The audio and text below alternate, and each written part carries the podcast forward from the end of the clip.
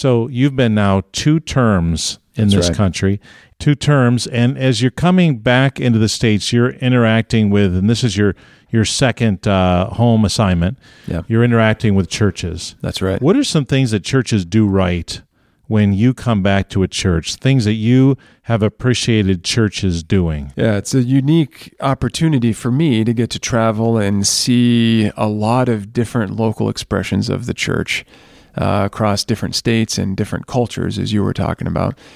I think some of the things I observe in churches that do right are when the senior leader has empowered and enabled the people around him to serve. Uh, in some churches, there is a really unhealthy bottleneck, and that creates a scenario that it initially feels great for a senior leader, but ultimately it wears them out. And if everything has to run through that person, if you don't have a team that's empowered around you, even if it's just one other person or some lay leaders who are able to help out, that that that leader's going to burn right out.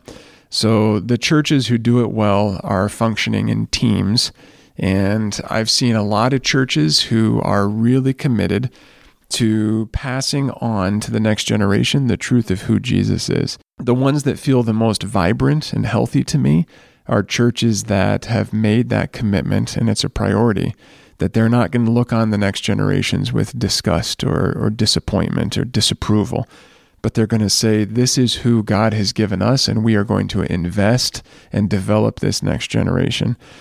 The churches that I see doing it well are ones who've said, We want to not just be a facility in the community, but we want to establish a foothold in the community in terms of getting outside the walls of the facility to be the church in the community.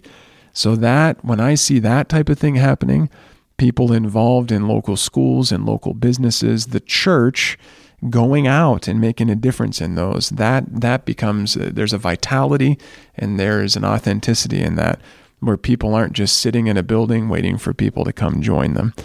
So I would say those are the three marks. One, a, a leadership team as opposed to one individual.